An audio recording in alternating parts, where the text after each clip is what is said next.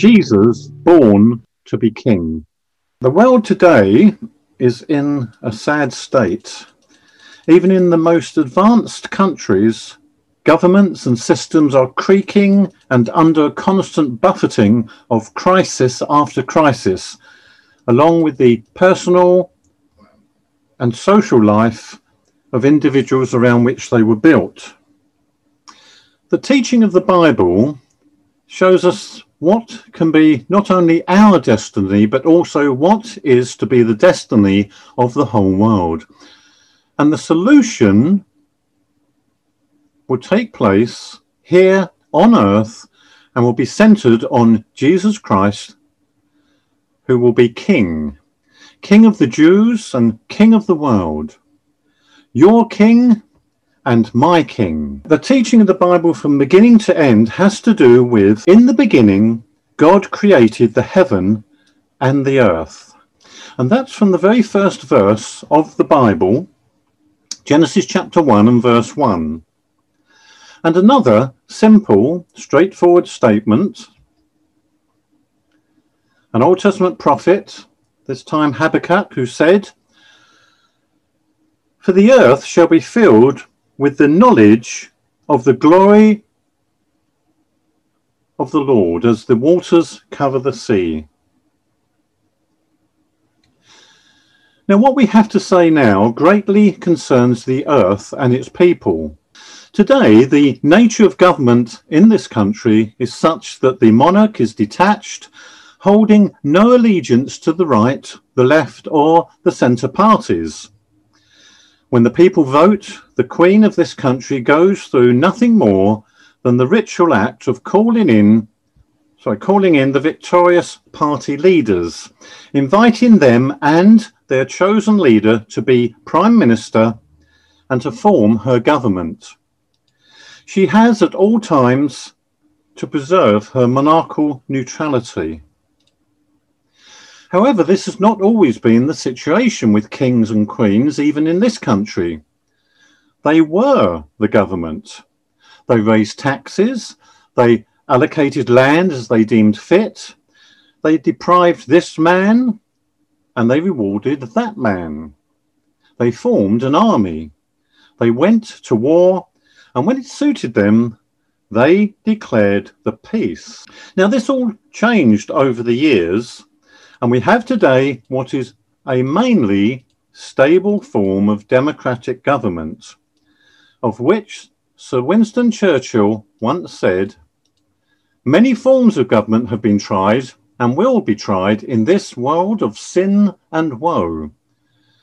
No one pretends that democracy is perfect or all wise. Indeed, it has been said that democracy is the worst form of government except for all those other forms that have been tried from time to time. Because of this form of government, we have freedom of worship, and we should thank God for this.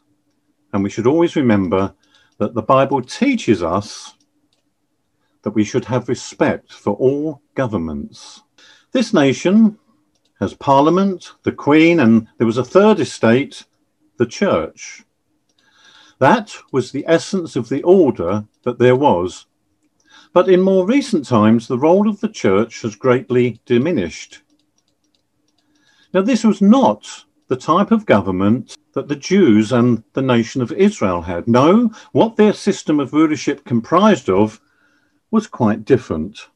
Firstly, and initially, God was Israel's king, and he gave his laws, and those laws were performed through the priests through whom the ordinary people worshipped. Some of these laws had what would be termed today a civil application.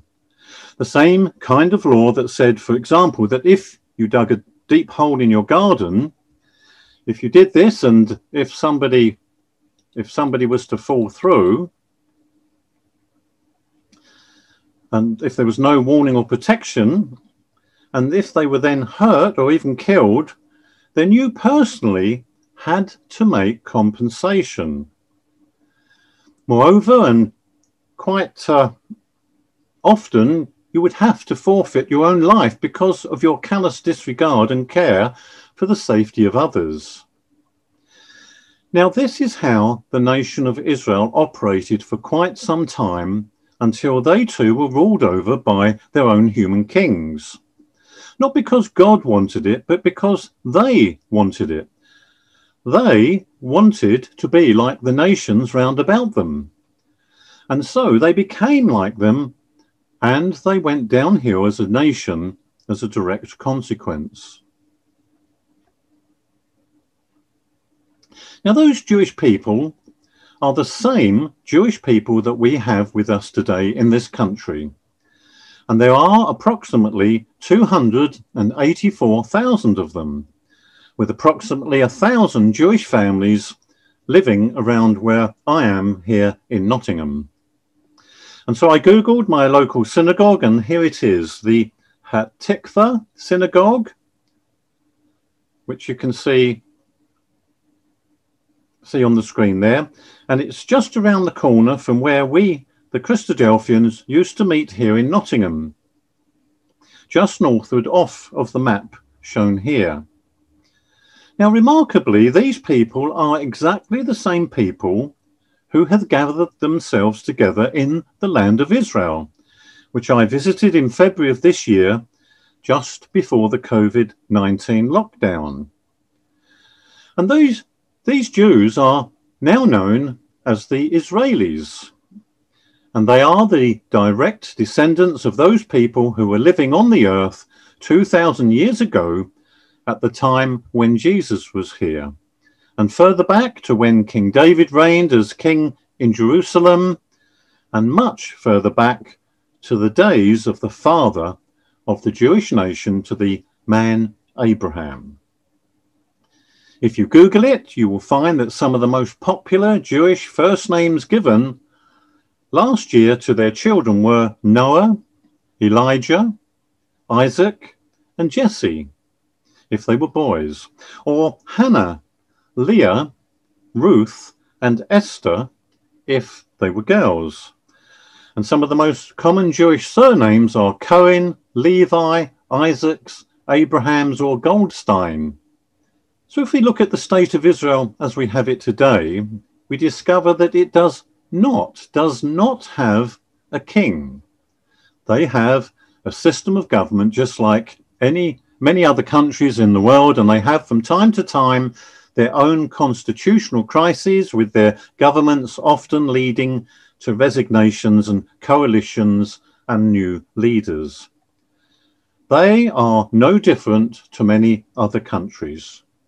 They have a form of government, and on the screen with a prime minister, there's Benjamin Netanyahu. He's the prime minister, which is the most important role. And they also have a president, and the president is mainly a figurehead. Now, what we really want to zoom in on, if you'll excuse the expression, to focus on is that though the world today doesn't know it, and the people of Israel certainly do not know it, that in the future, in Jerusalem, there was going to be a throne, a throne on which a king, the king, will sit. We're not talking about a spiritually occupied or an out of this world or a heavenly occupied throne. No, we are talking about a throne being really occupied in literal Jerusalem, in Israel a throne on which a king, the king, will sit. Let us now look at the Bible and see just what it has to say to us. I'm going to look at the book of Luke. So if you'll turn with me to the third gospel in the New Testament, written under the inspiration of an apostle of Jesus, Luke. And in chapter 1, we read the true account of the birth of Jesus, the angel has arrived and is speaking to Mary, who is to be the mother of Jesus. And the angel, and angels, by the way, are immortal messengers sent from God. They are not mortal beings, they live with God. The angel's message that we are going to read about is an extremely well known piece of scripture, hopefully with a difference. Therefore, and this is the reason that we didn't start with an introductory reason, because if you know them, I want you to imagine that this is the first time you have ever heard them and that you have never read them before. You are to imagine that this is the first time and that you're to imagine that this is like reading a legal document containing a legal binding clause. So, Luke chapter 1 and reading from verse 30. And the angel said unto her, Fear not, Mary, for thou hast found favour with God. And behold, thou shalt conceive in thy womb, and bring forth a son, and shalt call his name Jesus. He shall be great, and shall be called the Son of the Highest, and the Lord God shall give unto him the throne of his father David. Here is a distinct promise about the birth of Jesus. And continuing on in verse 33, it says, And he shall reign over the house of Jacob forever, and of his kingdom there shall be no end. Now, just reading together again, but this time from the screen, but of the end of verses, verse 32 and 33 together and listen to these words as though you had never heard them before. And the Lord God shall give unto him, Jesus, the throne of his father David, and he shall reign over the house of Jacob forever, and of his kingdom there shall be no end. Jesus will reign over the Jews, that is, the house of Jacob. Remember Abraham, Isaac, and Jacob? They were the fathers of the house of Israel, and God changed Jacob's name to Israel. He had 12 sons who became the 12 tribes of Israel. In the same way as we can talk about the royal families here in England, we have the house of Tudor, of Welsh origin, or the House of Stuart of Scottish origin, or up to date our present Queen, who is a member of the House of Windsor, which succeeded Queen Victoria's German House of Hanover. Now ponder verse 33 once again because it states clearly that Jesus will reign over the Jews, and up until now, that is about the last thing that has ever happened. Today's secular Jews, young and old, in the main are not interested in a king or a Messiah, in Abraham, King David, or in anything at all to do with their past. Most of them, sadly, are atheists or agnostics, only interested in the present, in survival, so that they can have a future, but a future which they perceive, not one as God would have for them. Now, although there are many exceptions, and there are, I met with a few of them in my recent visit to Israel, and especially in Jerusalem, there are Jews in general, Orthodox or otherwise, who do not tend to believe in Jesus of Nazareth. Some are still looking elsewhere for their Messiah. Nevertheless, what it says there to us in verses 32 and 33 is the key to the destiny of the world.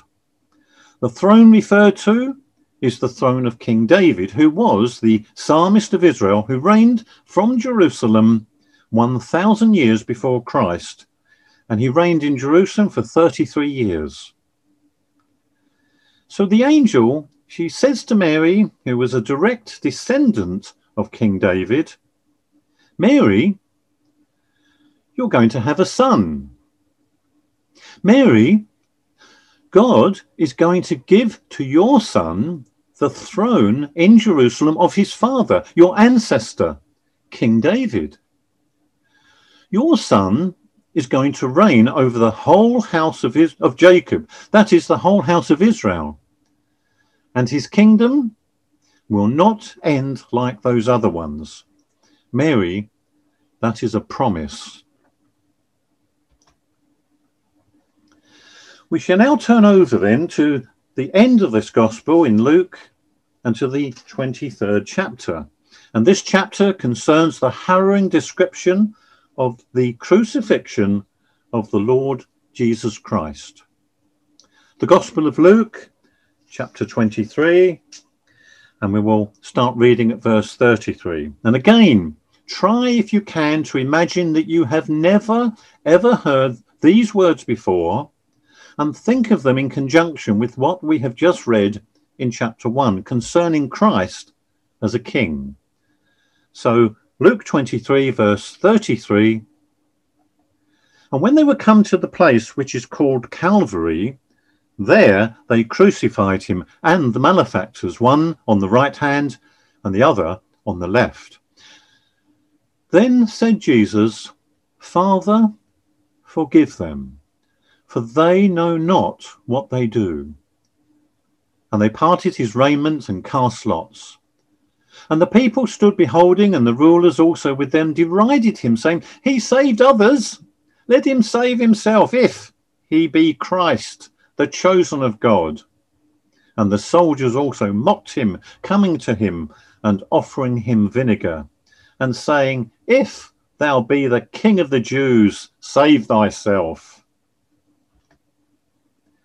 And a superscription also was written over him in letters of Greek and Latin and Hebrew. This is the King of the Jews. This is the King of the Jews. So, what was said at the beginning of the Gospel was there at the end. The Jews had received the message, but they didn't want it. What was said to Mary at the beginning, before he was born, has come right through and is said again at the end as he was crucified. And as he is crucified, these are the words put up not by the Jews, no, but amazingly by Pontius Pilate, the Roman governor of all of all people. This is Jesus, the King of the Jews. Now, this greatly upset the leaders of the Jews, who therefore went to Pilate to protest about this inscription written above Jesus. And in the parallel account found in John chapter 19 at verse 21, they said, Write not the king of the Jews, but that he said, I am king of the Jews. Pilate said something somewhat ironical, something which was the truth and which was way, way beyond himself when he stated in verse 22 What I have written, I have written. It was as if Pilate had issued a proclamation of the gospel declaring, Here is your king. Now, in these words, there is obviously one infinitely higher in control here. Without doubt, Almighty God had decreed the truth of what he had written. Neither Pilate, nor the Pharisees, or the Sadducees, or the scribes, or the lawyers, kings, or rulers, or any of us will be able to obliterate whatever God has said, for these words will stand. The Lord God shall give unto him, Jesus, the throne of his father David, and he shall reign over the house of Jacob forever, as we read in Luke 1. However, he never received it. He never was a king. When he did all those miracles, when he made bread and fed the multitudes, they said to him, This is the man for us. They wanted to make him a king and came to take him by force for that very purpose. He, however, said to them, You haven't come because you saw the miracles, but because you ate bread. They had not understood what was behind the miracles. And that is that no man can do these works unless he is from or of God. They understood what a number of people see, not everyone, of course, but what people vote for in elections. That is, what's in it for them personally. Who is going to give them something here and now? Selfish interests, selfish motives, not what might be best for the whole of society, for the future well being of all, just as we've seen in the actions of the people during this COVID 19 pandemic. Likewise, there was no interest in goodness and righteousness. Government elections campaigns always seem to be run on a squalid level. When Jesus was crucified, there was another option had he wanted it. And Matthew 26, verse 53, informs us that when they came to take him in the Garden of Gethsemane, he said to them, Thinkest thou that I cannot now pray to my Father, and he shall presently give me more than twelve legions of angels? But no, he raised not even a hand to, de- to save or to defend himself, let alone to make himself a king, which he could easily have done, especially with 12 legion of angels behind him. So at this juncture, let's now ask a vital question. Why do we think that the Jews have gone back to what was called Palestine, but today is known as Israel, after being scattered as a people for 2,000 years amongst the nations? There has never been in the whole history of the world anything known to man like this to exist as a nation for 2,000 years, scattered and without a land, and not lose their identity. This is a miracle. However, to go back to the land and establish a nation in the face of incredible opposition is quite another miracle. We are not just talking about opposition from the hostile Arab nations around the land. No, when the nation was forming, the UN and the USA, and even from the United Kingdom and many others, they formed an opposition. And yet the Jews returned and they survived. And in a very in very simplistic terms, they have returned and gone from strength to strength. They are there today, and the miracle has and is still taking place in our lifetime. When I visited Israel, Jews asked me on more than one occasion, Why have you come to Israel? I replied to, to see the miracle for myself. I asked them where they had come from and why they were there in the land, and they replied to be part of the miracle. Now, Luke chapter 21 and verse 24 says, They, the Jews, shall fall by the edge of the sword and shall be led away captive into all nations. Is this true? Did it happen? We cannot deny the truth of these words. What God has written, God has written. Google it. Are Jews in the USA, France, Canada, Russia, the UK, Gibraltar, Malta, the Falkland Islands, Argentina, Germany, Brazil, Australia, New Zealand, China, Cuba, Kenya, Uganda, Cyprus, Singapore, India, Jamaica, Barbados. I could I could go on uh, just to name a few. There was even a Jewish society in Cairo, Egypt, and many, many other places. And if you have been on holiday somewhere abroad, they are there.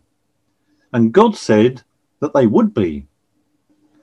Isaiah chapter 43 and verse 10 explicitly states God's inspired word when he declares, Ye, the Jews, are my witnesses, saith the Lord. And another prophet, Malachi chapter 3, this time in verse 6, declares, For I am the Lord, I change not. Therefore, ye sons of Jacob are not consumed.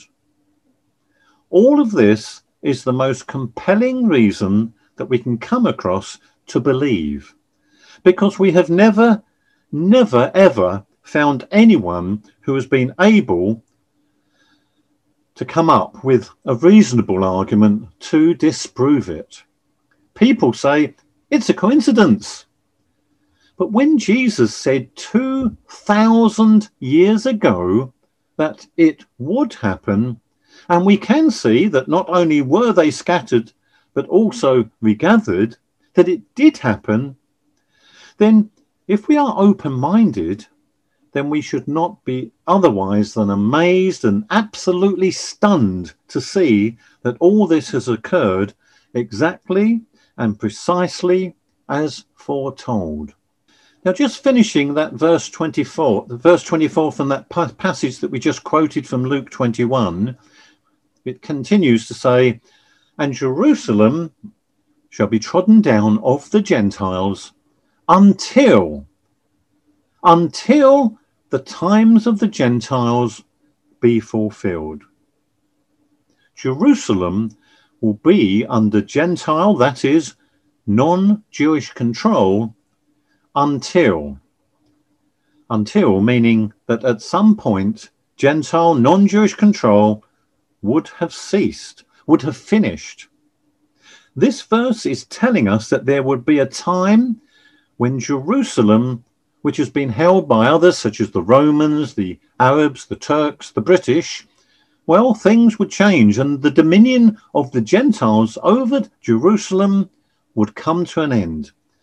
It has happened in part during your lifetime if you were born before 1967, because that's when it started to take place during the famous Israeli Six Day War it was not free in Jesus' day because then the Romans were in control. It was only in 1967 that for the first time that Jerusalem, and we stress that Jerusalem was predominantly in Jewish control since the days of the ancient kings. And the slide on we have up now is a famous picture of three Israeli default paratroopers who, after the capture of Jerusalem, they stood at the Western Wall. And that is quite a famous picture which symbolizes their recapture of Jerusalem in 1967. And there's a rare photo there of the general just before they launched their attack and towards the Dome of the Rock and retook the old city and the Western Wall. For the first time since AD 70 when the Jews were cast out of their land.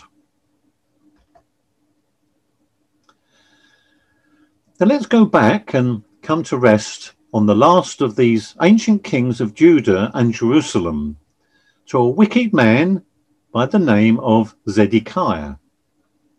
Now we're not going to go into any sort of detail about this detail about this man. We are just we're just interested and we need to take notice of something that was said to him by God through the prophet Ezekiel.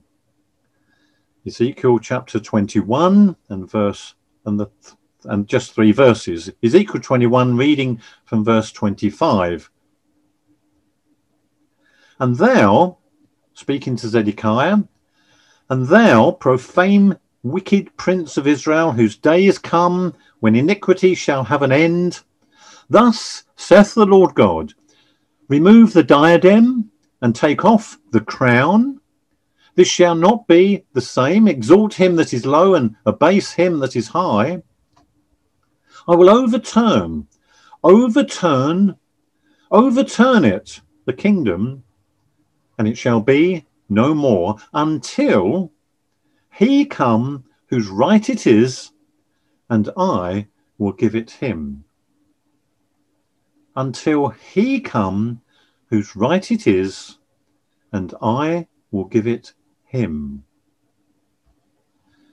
Remember the angel's words to Mary concerning her son?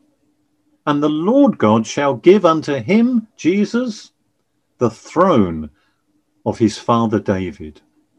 Luke chapter 1 then directly links with Ezekiel chapter 20 chapter 20 sorry Luke 20 Luke 1 directly links with Ezekiel chapter 21 written some 500 or so years before and it all adds up Scripture talks of a king to reign on David's throne. The Jews were scattered as a consequence of their wickedness. They have been oppressed for 2,000 years. They are now regathered in their ancient land of Israel. Jerusalem, once more, is their capital city. And unbeknown to the world, it is poised for the return of the king.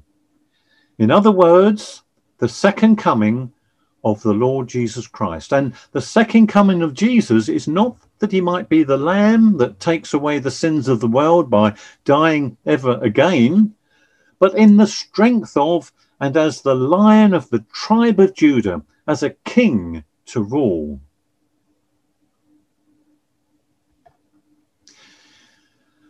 Let's now look at some straightforward passages of Scripture, the simple teaching of the scriptures, Jesus was born, he lived, and he died. He was then raised from the dead. He was then on earth for another 40 days, after which he ascended into heaven.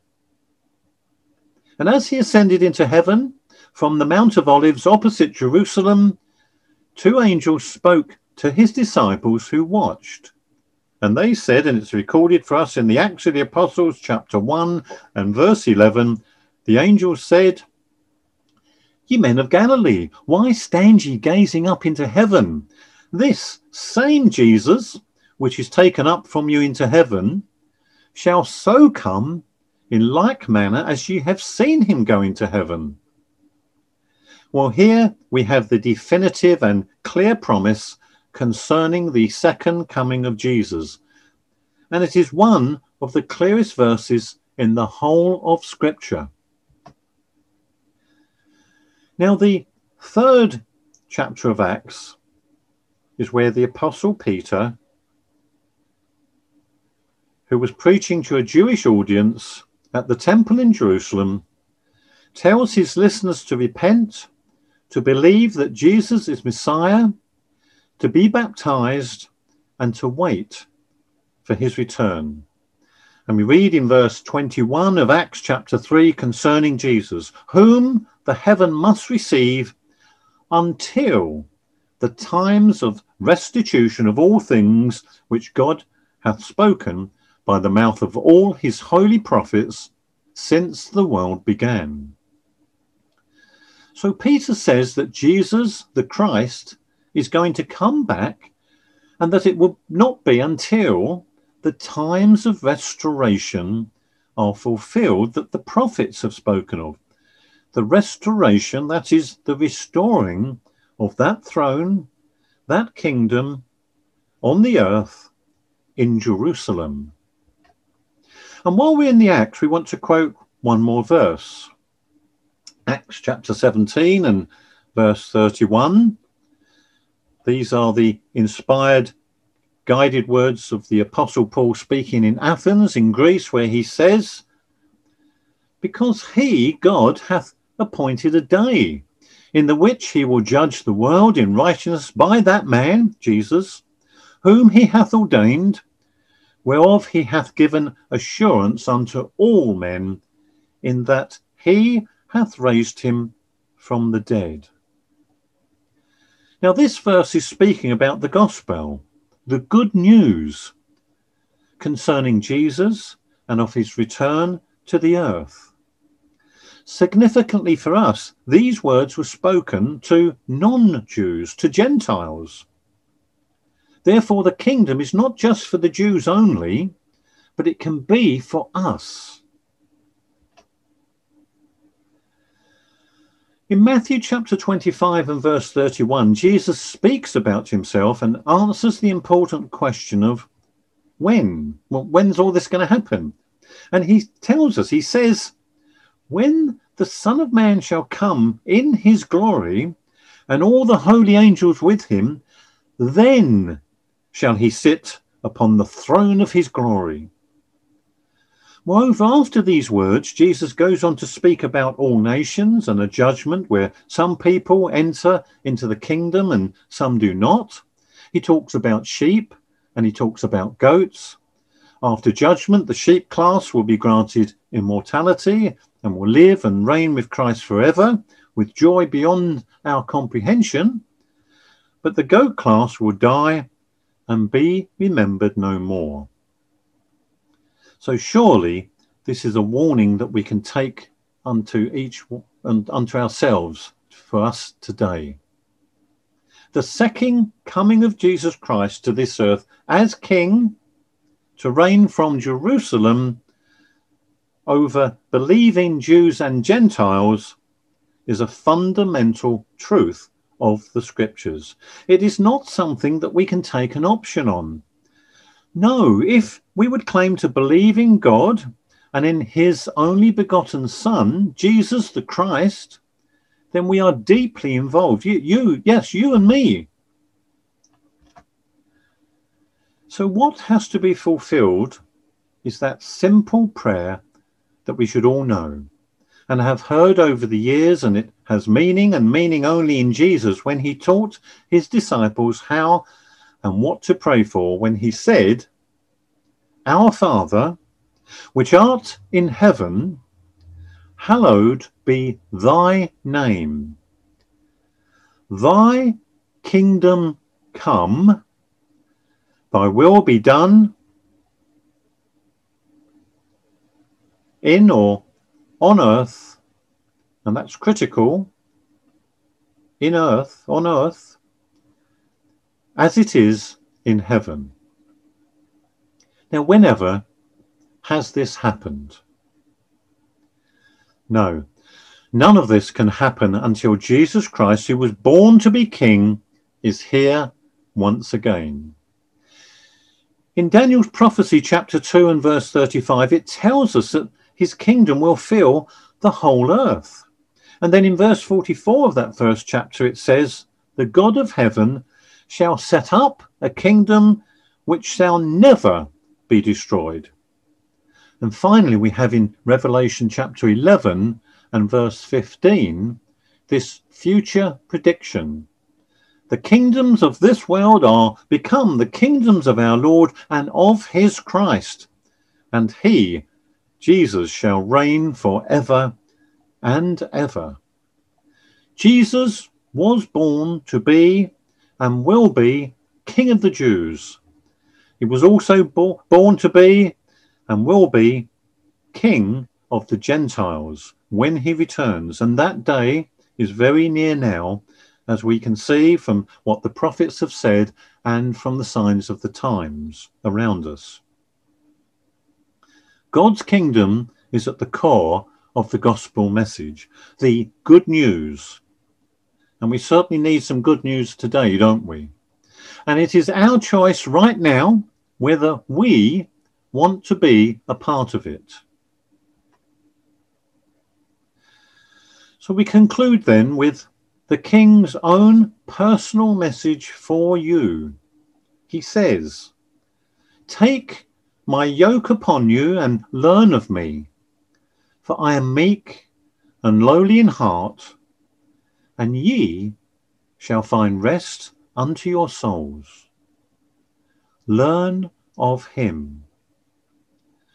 Thank you for listening.